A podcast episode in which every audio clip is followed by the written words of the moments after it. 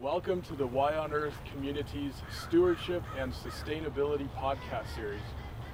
Today we are visiting with professor and author David George Haskell. Hi, David. Hello, Aaron. It's good to be with you. Welcome to the show. Thank you. David is a British born American biologist, author, and professor of biology at Sewanee, the University of the South in Sewanee, Tennessee. In addition to scientific papers, he has written essays, poems, op eds, and the book The Forest Unseen, as well as his recent book, The Song of Trees, which we'll be talking about today. This book, The Song of Trees, has won the John Burroughs Medal for Distinguished Natural History Writing, as well as Public Radio International Science Friday uh, named one of the best science books of 2017. And Maria Popova included the book in Brain Pickings' favorite science books of 2017. And Forbes.com named the book one of the 10 best environment, climate science, and conservation books of 2017. And David, it's it's so wonderful to have you here today and to know that so many in our communities and our global culture have responded to uh, this book so positively. Well, thank you. It's a delight to be here. And uh, I know that you have a uh, your undergrad degree in biology at uh, the University of Oxford, mm-hmm. and then you went on and did your graduate work at Cornell. Uh, what what were you doing your graduate work in? My graduate work was mostly on the evolution of, of bird sounds.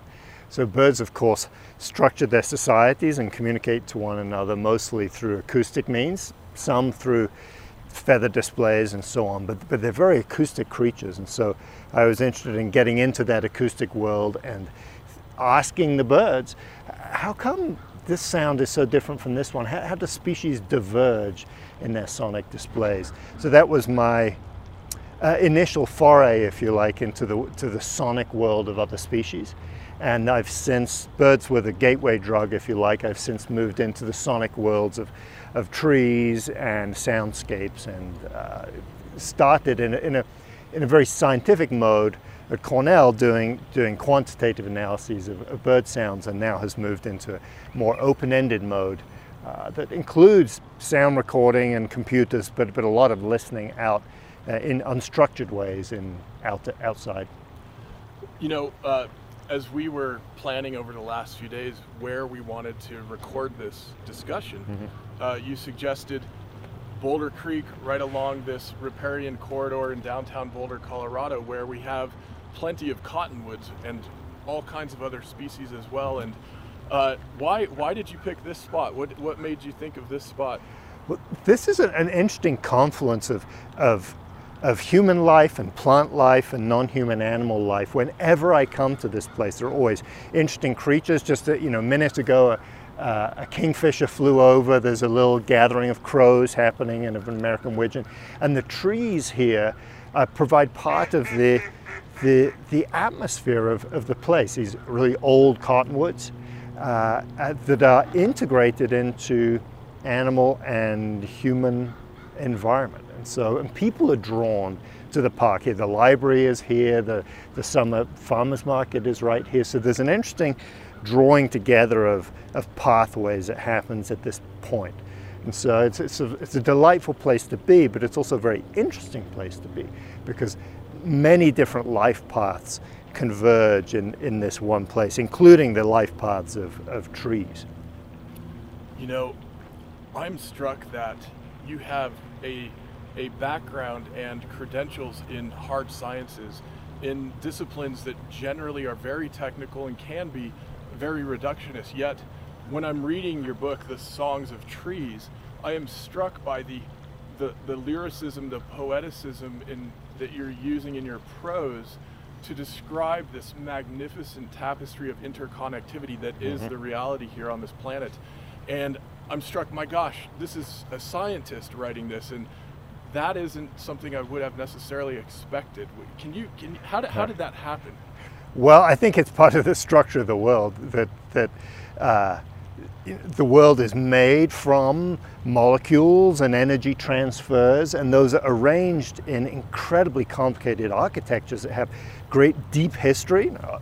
The life on this planet has, is at least three and a half billion years old, and that is poetry uh, that is art. And so, so the world is, isn't divided into separate categories the way academia is. You know, the division of science over here and then the division of humanities there and, and so forth. No, you know, a river has its rhythms, it has its music, it has atoms, has living creatures, it has DNA within it, environmental DNA. So all these different things that we divide into different disciplines and departments, I think are all present together.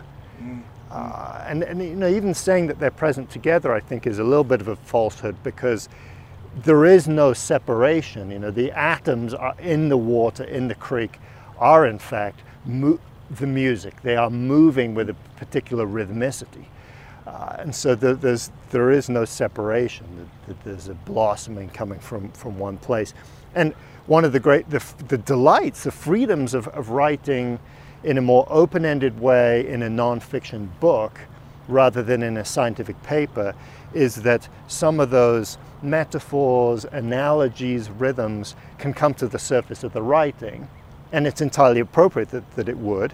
Whereas in a scientific paper, which is also a really you know, wonderful place to be writing, but there's a, there's a particular form. You know, scientific papers are almost like the, the formal poetry of science in that there is a structure for what needs to go in which part of the paper. And you don't get to throw in wild speculations or interesting metaphors because that's not part of the agreed upon um, cultural rules for communication within that paper. And I think that's great. That, that, you know, those rules are there for very good reasons.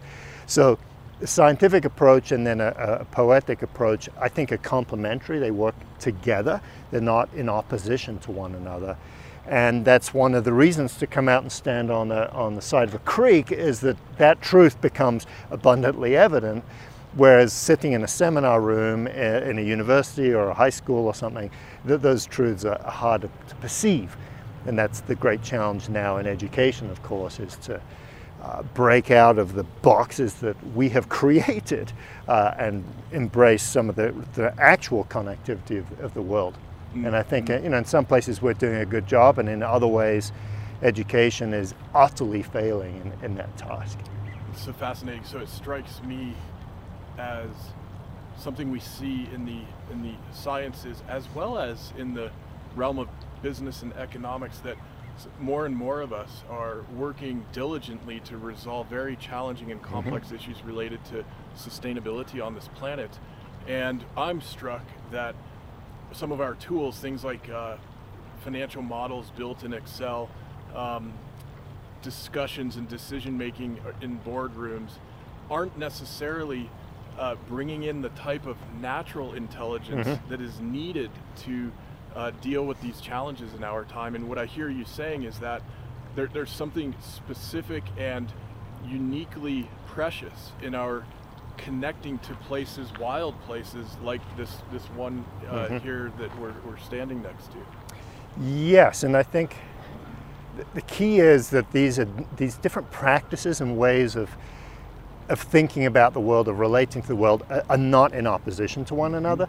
So, modeling in an Excel spreadsheet or mapping forests using sophisticated you know, satellite technology. The, we, need, we need that way of approaching the world, but, but if that's all we have, then we're not drawing on the full set of, of intelligences, wisdoms, uh, community understandings that exist within the human, human community of life, but also exist within, say, the root system of this cottonwood, or in the relations of the invertebrate animals that live on the creek bed here.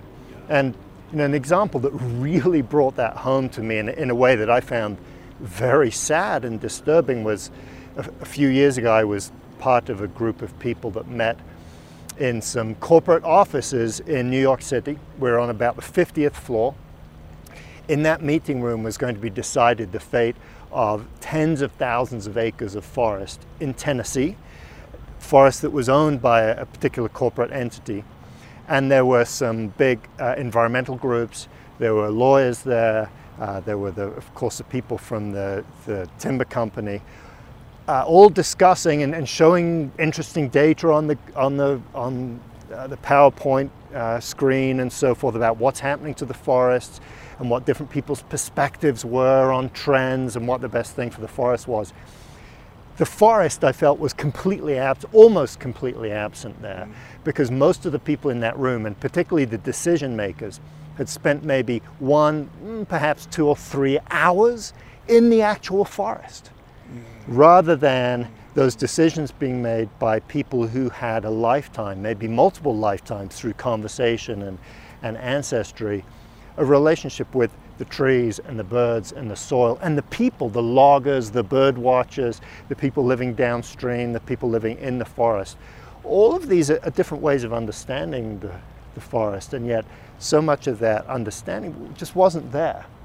And so we were uh, using human power, but doing it in a way that I thought was, was unrooted from some guides to good use of, of power in, in, in the world. And that, you know, that's just one example from my own trajectory. It happens again and again, and often these, these are very well-meaning gatherings uh, that have, in their structure, failed to open the door to sensory experience of the ecosystems that we're discussing. And if that door is closed, we're, we're likely to make poor decisions, I think. This strikes me as, as such an important point for us to keep in mind as, as we're going forward. I'm, I'm, I'm mindful that you're writing about an experience of trees and forests and mm-hmm. ecosystems mm-hmm. is, is so oriented around sound, around the audible experience. Mm-hmm. And I'm struck that the philosopher Kant, a couple, two, two or three centuries ago, when speaking about intellectual enlightenment, uh, used this term Unmündigkeit, this term of releasing from voicelessness. Hmm. And I hear increasingly in conversations all around the planet that part of our challenge is that the rivers, the forests, don't have that voice in our hmm. in our boardrooms all too often. And and it's as if they can't walk and show up in the boardroom to give them voice. It's incumbent upon us to go to them and listen. And boy, if more mm-hmm. of us would go to them and listen, perhaps our decision making would improve. Right, so. right. Yeah, and you know that listening, of course, happens at many levels. At one level, it's it's literally just opening one's ears to the acoustic signals of the world. Uh, and the great thing about sound, of course, is that it travels around and through uh, and over barriers. So I might not see what is happening behind me or what is happening below the ground or inside the building here or just over the, the creek bank there, but I can hear it. And so sound is the great revealer. It's also, of course, the great revealer of environmental injustice, right? Who gets to listen to the traffic noise that you can't block out of your bedroom? Often it's, it's lower income communities and so forth. So sound itself is an important part of communication, but then there's a listening that goes beyond that, that is about conversation and it's about gathering data. I mean, I would argue that those Excel spreadsheets and um, satellite imagery and so forth are another way of listening to the world. And it's not that we need to close the door to those ways and just go and sit by the creek and feel at one with the world. Not at all. Right. We need uh, data come through the, the scientific process. But we also need our bodies to be in relationship with the places that, that, that are home to us. And without that bodily, bodily connection, we're cutting ourselves off from, from, a lot of, from a lot of intelligence and delight because it's wonderful to be out here in the sunshine listening to the ducks and the crows in the river, but also heartbreak because you cannot open yourself to the particularities of any place on this world without realizing, oh, this land was stolen from other people.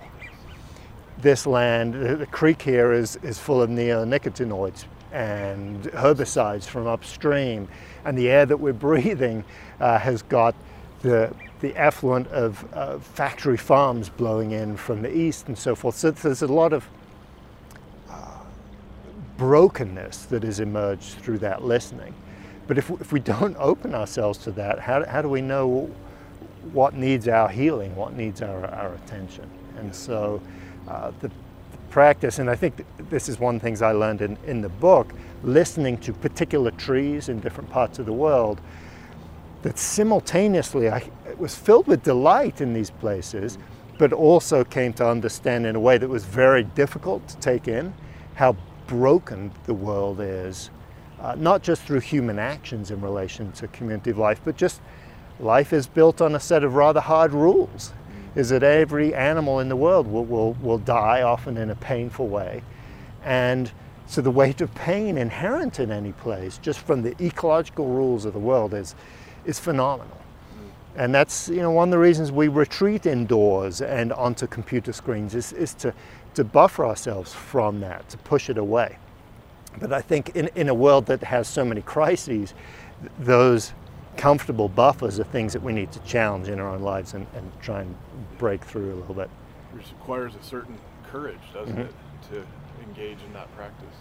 Courage or at least persistence to say, uh-huh. well, we'll just keep with this, even if I'm not feeling particularly courageous about this. Is that no, I need to keep returning uh, to, to get beyond my preconceptions, to open to a particular place or other people and so on that seem seem alien to me, but in fact are, are part of my family. Yeah. There's a passage in the preface of the book, your book, The Songs of Trees. Um, and I want to read it because it, it's so beautifully echoes and encapsulates this interconnectedness, this relationship phenomenon that we're describing mm-hmm. here. And I'm wondering, would you want to read it for us? I'd be happy to if yeah, you if you direct great. me it's, to the. It's your voice and just this this paragraph here, if you okay. don't mind. I, it's so beautiful. So this is a paragraph from the preface, yes. and uh, the first part of the preface is setting up some of the rhythms and questions of, of the book about attending to the sounds of trees. And I write, in all these places, tree songs emerge from relationship. Although tree trunks seemingly stand as detached individuals, their lives subvert this atomistic view. We're all, trees, humans, insects, birds, bacteria, we're all pluralities. Life is embodied network. These living networks are not places of omnibenevolent oneness. Instead, they are where the ecological and evolutionary tensions between cooperation and conflict are negotiated and resolved.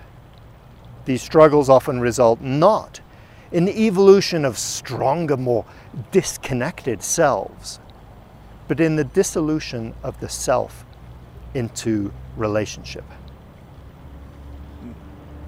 It's incredible. Oh, thank you. Not, that's that's not, the uh, the message from the trees.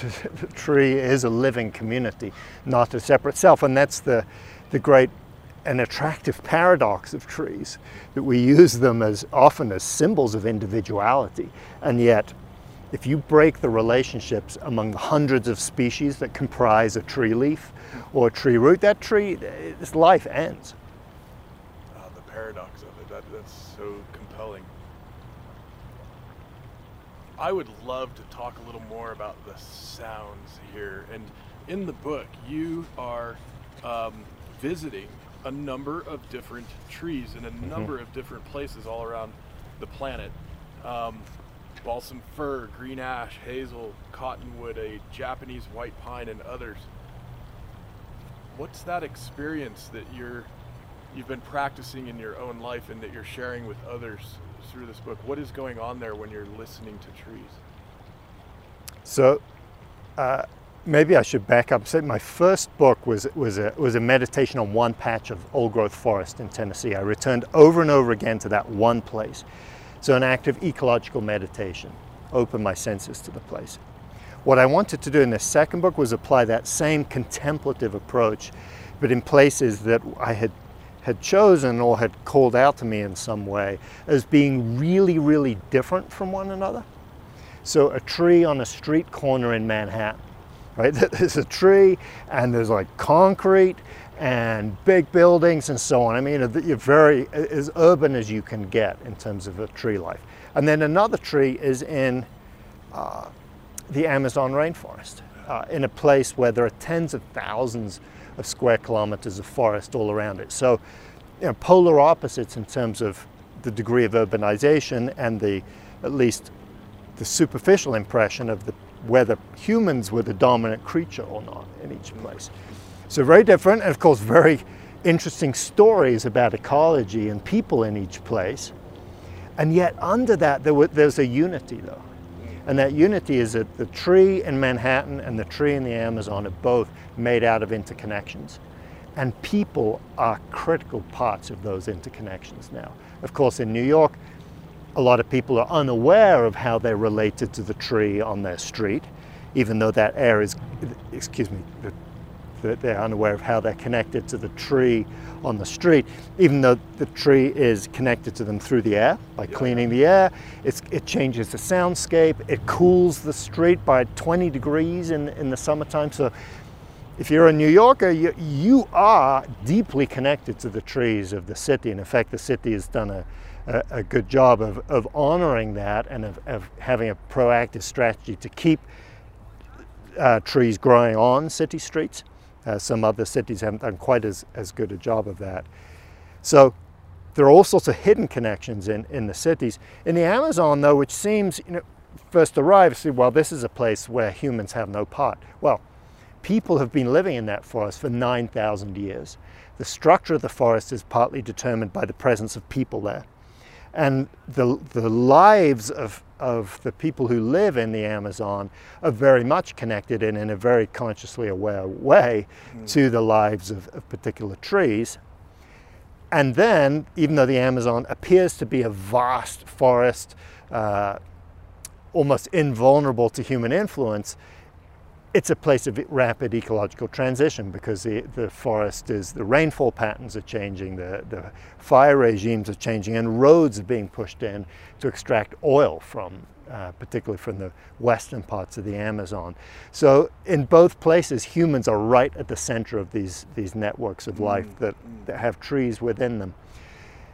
And so I, you know, I picked those two examples, Manhattan and, and the Amazon, as, as poles, if you like. And there are other ways in which trees in the book have grown in very different places. Olive trees in East Jerusalem, for example, a place where the olive has, has a, encouraged and allowed human life by providing food for thousands of years and is now at the center of, of conflicts over land.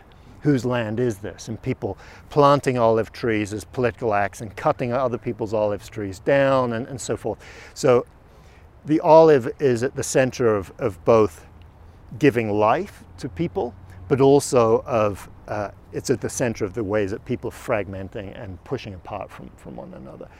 Uh, so in Jerusalem, uh, we see a very intense example of how relationships with trees both give life to people and are also at the center of our of, of human conflicts.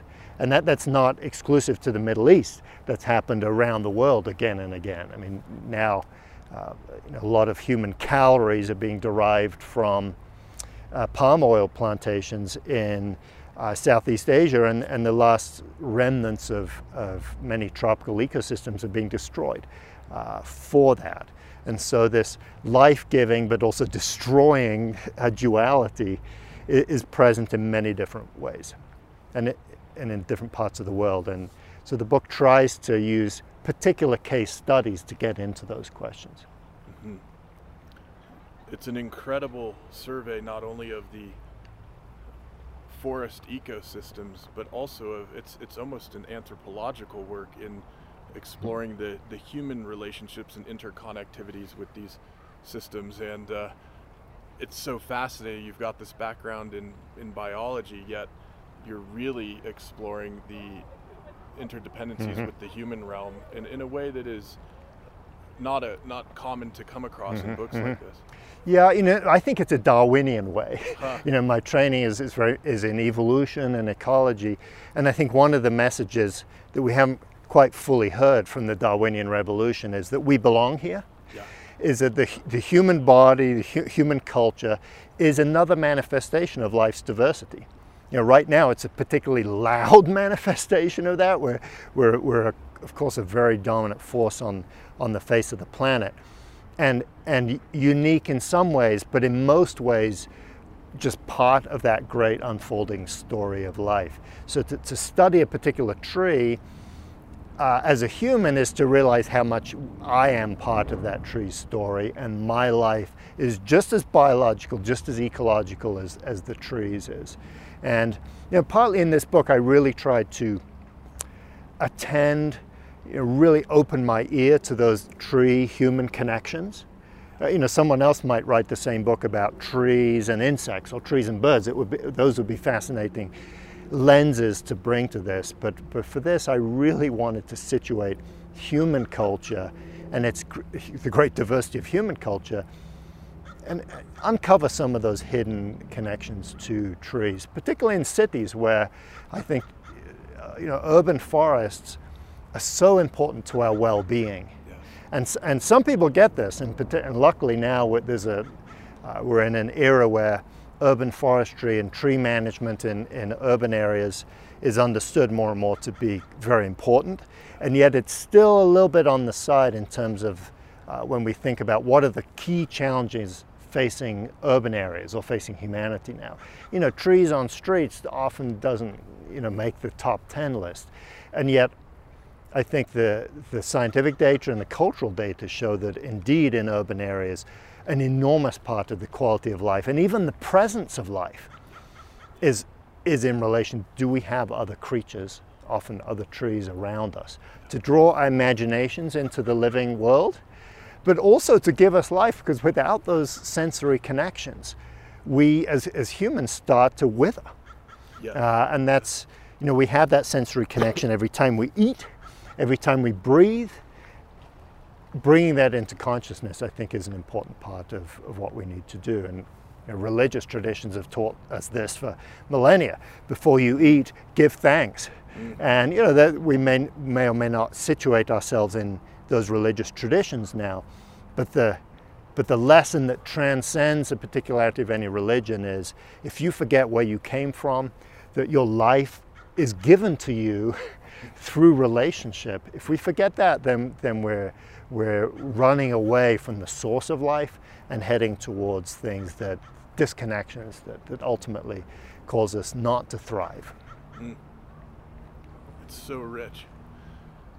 There are so many strands we could, we could pick up, and to pick up a couple, I am utterly struck having lived in my younger days in New York City for a spell by the incredible potential uh, for greater afforestation in our mm-hmm. urban environments. And as our transportation modalities and systems evolve, I think we'll probably find that human um, bipedalism is actually one of the most important pieces of that framework. Mm-hmm. It affects our cognitive performance, our immune systems, and so on.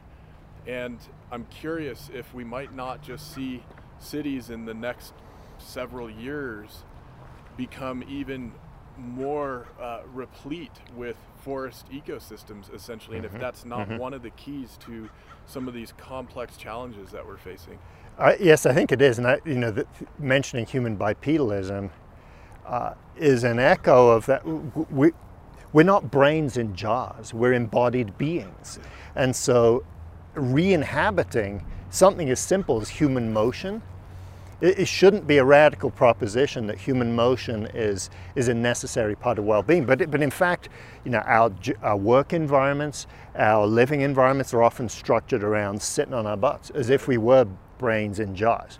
Uh, and not encouraging human movement, not encouraging human interaction with other, other species. Um, yeah, so, so indeed this is an important part of, of urban planning.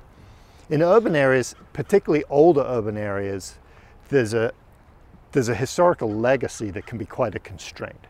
So for example, in Brooklyn, a decision was made in the 19th century to have one big park, Prospect Park, and not to have lots of other smaller parks scattered around Brooklyn. So now if you live close to Prospect Park, you, you got lots of beautiful trees and open space and it's a, it's a wonderful place to be, to connect with other beings, to see people enjoying themselves, people from all different walks of life.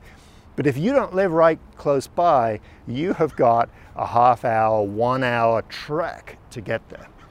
And so if Brooklyn decides, uh, okay, we're going to walk back from that, well, the real estate costs for creating a new park in a neighborhood where those parks don't exist are very, very high. And so then, then you have to think creatively, well, let's create many parks along the street, along the sidewalks. So expand the open areas around the base of trees and sidewalks and create a place that's essentially a little mini prairie ecosystem that helps with stormwater drainage, but it also provides a place where people can connect to, to, to the lives of other species. So, so there are enormous, enormous challenges, but there, they are some cracks, some openings into, uh, into ways through those.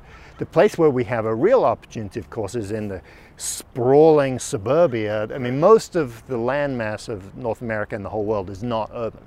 It's like maybe 2% an enormous amount of housing, and particularly here in Colorado, is sprawling out. And so as those as those new cities, those new suburbs emerge, in what way will we invite other species in, in into them? And, and of course, Colorado has some areas that have done uh, a pretty good job of that, and other areas where that that has not been part of the uh, part of the equation. There's work and to do there. There is, you know, and, and one of the challenges in uh, on the Front Range in particular is that because most of the Front Range was shortgrass prairie, Yeah. the role of trees in urban areas, say Denver, Boulder, Fort Collins, and so on, is, is difficult because people want shade in their backyards, and, and that shade, in fact, helps reduce air conditioning costs. It provides pleasant places for people to hang out.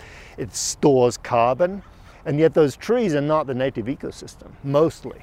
Uh, and so, so the Front Range has actually pretty low tree canopy coverage for urban areas. Denver is one of the lowest in, in the country. Uh, and, and we can see the benefits of, of, planting more trees, and yet the ecological context is not, not quite so clear. Should we be bringing more exotic species in? Mm. In a way that most other cities wouldn't, wouldn't consider. I say New York is moving away from exotics and back into native species. Here, say in here in Boulder, the question is: is the ash trees are all being killed off, right. do we plant just cottonwoods and ponderosa pines, and you know maybe some some box elder? Those are the natives, or do we expand the palette a little bit in a way that would be probably not so ecologically desirable, mm. ecologically desirable elsewhere, but maybe very appropriate here? And so, eh, you know, every region has its own challenges, and and uh, that's eh, another reason why we need to be out listening to the trees so the people making decisions about the urban forests of Boulder or Denver, Fort Collins, if, if those folks are not in relationship with the trees of, of, of their hometowns, then those decisions are going to be rather, uh, they will be imported from elsewhere and may not be well locally adapted. You know, I'm, I'm struck thinking about your comment about New York and, and Brooklyn. Mm-hmm and thinking about some of the potential costs in uh, creating more forested pockets in some of our heavily urbanized mm-hmm. environments. And I'm, I'm struck that while I was researching to write Y on Earth, I came across some scientific literature indicating that for us humans, literally just gazing at living trees and plants mm-hmm. for five minutes will uh, measurably reduce stress hormones and uh, coursing through our bloodstreams and so forth.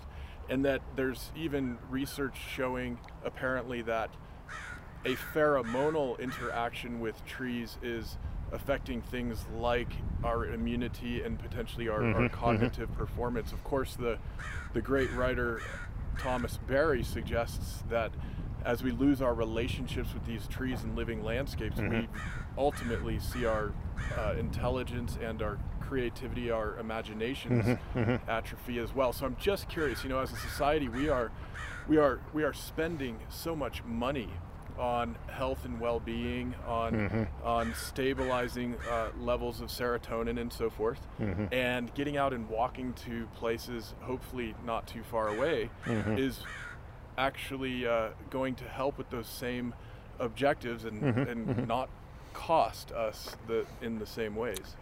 Indeed. I mean, so the, the, more senses that one can involve in that process of connection, the, the deeper the, uh, the benefits for, for uh, the people who are who are involved in that. So, so even you know, just gazing at green on the computer screen has a certain level of benefit, seeing some pictures of trees and so on, and that's why you know National Geographic's Instagram feed is so popular. It's like, hey, I get to connect with an amazing picture of a lion or this beautiful you know portrait of, of, the Rocky Mountains.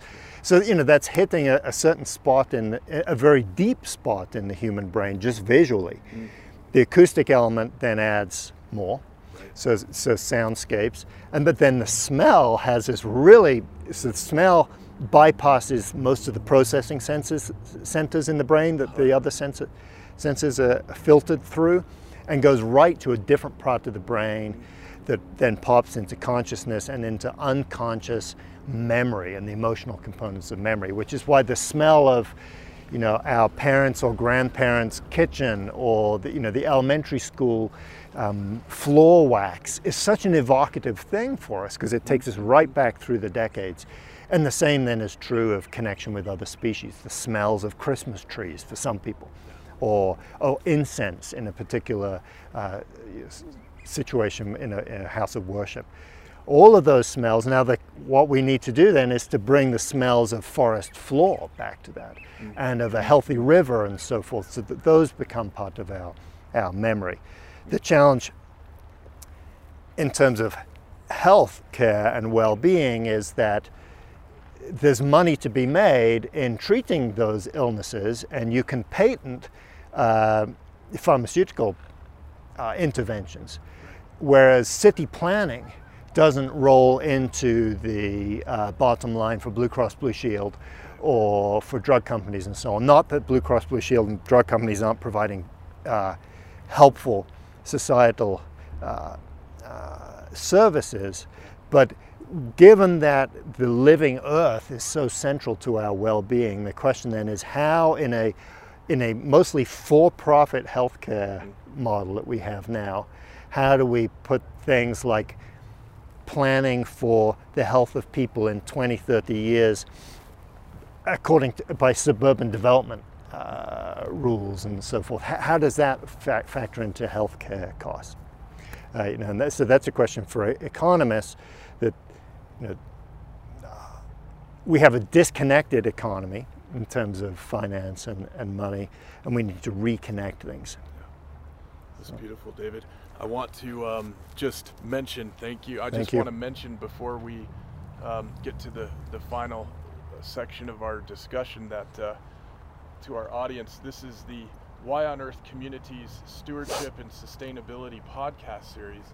And we are today outside under the uh, beautiful sunshine and blue sky along the Boulder Creek here in Colorado, speaking with author and professor David George Haskell about trees, about our uh, interconnectivity with each other, with forests, with ecosystems generally. And his latest book, The Songs of Trees. Uh, highly recommended. Wonderful, beautiful read. You can get more information on that and on David's work generally at dghaskell.com, and that's H A S K E L L. Uh, also, for any of you who are interested in the Y on Earth audiobook and ebook resources, please use the code PODCAST at yonearth.org to get discounts on those. We'd love for you to check those out as well. And uh, David, I, I, deliberately saved a discussion of this region for the uh, final segment of our chat today. Uh, about this is your chapter on cottonwoods, mm-hmm. and uh, I grew up not too far from here, on along another riparian ecosystem, mm-hmm. Uh, maybe 30 or 40 miles from here, very much like this one. And cottonwoods were in the uh, the fields and the floodplains where we played growing up. They are such an amazing part of the ecosystem around here, and I was struck while reading your chapter on on the cottonwoods that there were a couple passages I thought I would share with our audience and one is about a place in Denver where one riparian ecosystem called Cherry Creek flows into another called the Platte River. And it's this uh, place uh, known as Confluence Park now, uh, for, for those of us familiar with Denver. And it actually, the way those two rivers come together, it forms a Y. And part of the fun for the Y on Earth community is we're looking for Ys all over the Uh-huh, place. great. So I, I thought uh, maybe if, if you don't mind reading this passage. Um, Sure. And, and I wanted to reflect on something uh, toward the, the end of it, but maybe this uh, underlined part. Sure. So here we're in we're in uh, in Denver in, in Confluence Park. Although Interstate 25 cuts through within 10 minutes walk, and some of the city's most busy streets demarcate the park to the north and south, the clamor of tire and piston largely overshoots the basin, opening a space at the center of the city for the purl of water and the voices of children, cottonwoods, and birds. Here, the city is a low drone, spiked with sirens and motorbike pipes. The, the river cuts a middle way between these extremes of rhythm, loudness, and tone. The weir on the river is a bass roll with splashy grace notes, its steadiness unifying the tapered riffs of animal and plant voices. Thank you. So beautiful and, and so jazzy and, and poetic. And uh, I thought, as a, a small Mm-hmm. gesture of gratitude, David, for, for joining us in this discussion, I would uh, share with you and give you a poem I wrote as a young Thank man you. just after moving back from New York City to this Mm-hmm. area and walking down into the, the Cottonwood uh, uh, forest, if you'll call it that, along a riparian corridor Mm-hmm. close to my childhood home. And if you don't mind, I'll read it. Just I to- would love that, Just please. to uh, share this with you. It's called Cotton Wooded Buddhas.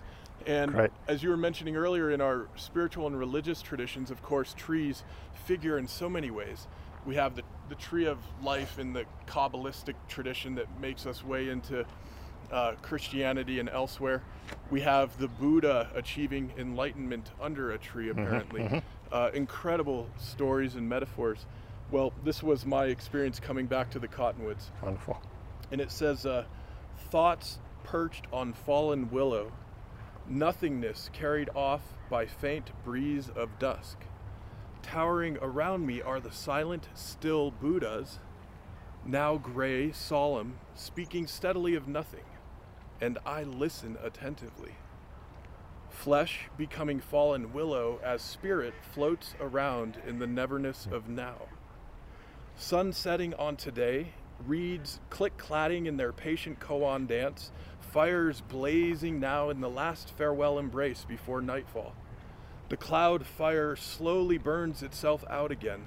Tangerine pink vessels sail on in ever darkening sea sky. Cotton wooded Buddhas keep on singing their gold song. Swirling, sinking into the night, I wander back through the rushes, taking my time in forever wonder. So, David, as a Wonderful. small gift, Thank this you. is just uh, Oh, one of thank you my very favorite much. poems. And uh, That's beautiful. There's so many layers here. You know, walking back through the rushes of the, so the rush of life and the, the, the rush of sound from the. Wonderful. Thank you. a pleasure. And I was hoping we could spend the last few minutes talking about these cottonwoods. Mm-hmm, of course, we're standing next to one right here. Uh, what's what's your relationship with cottonwoods, and, and who are they? Who are these wonderful creatures? Well, we would need to sit here for a few decades to ponder what, uh, who are they. Um, the cottonwood is, is this creature that that uh, whose trunk is you know so solid. Often, you know, in places in, in the west there, there are not many trees, and you look out and there is a cottonwood standing as a signal of of stability.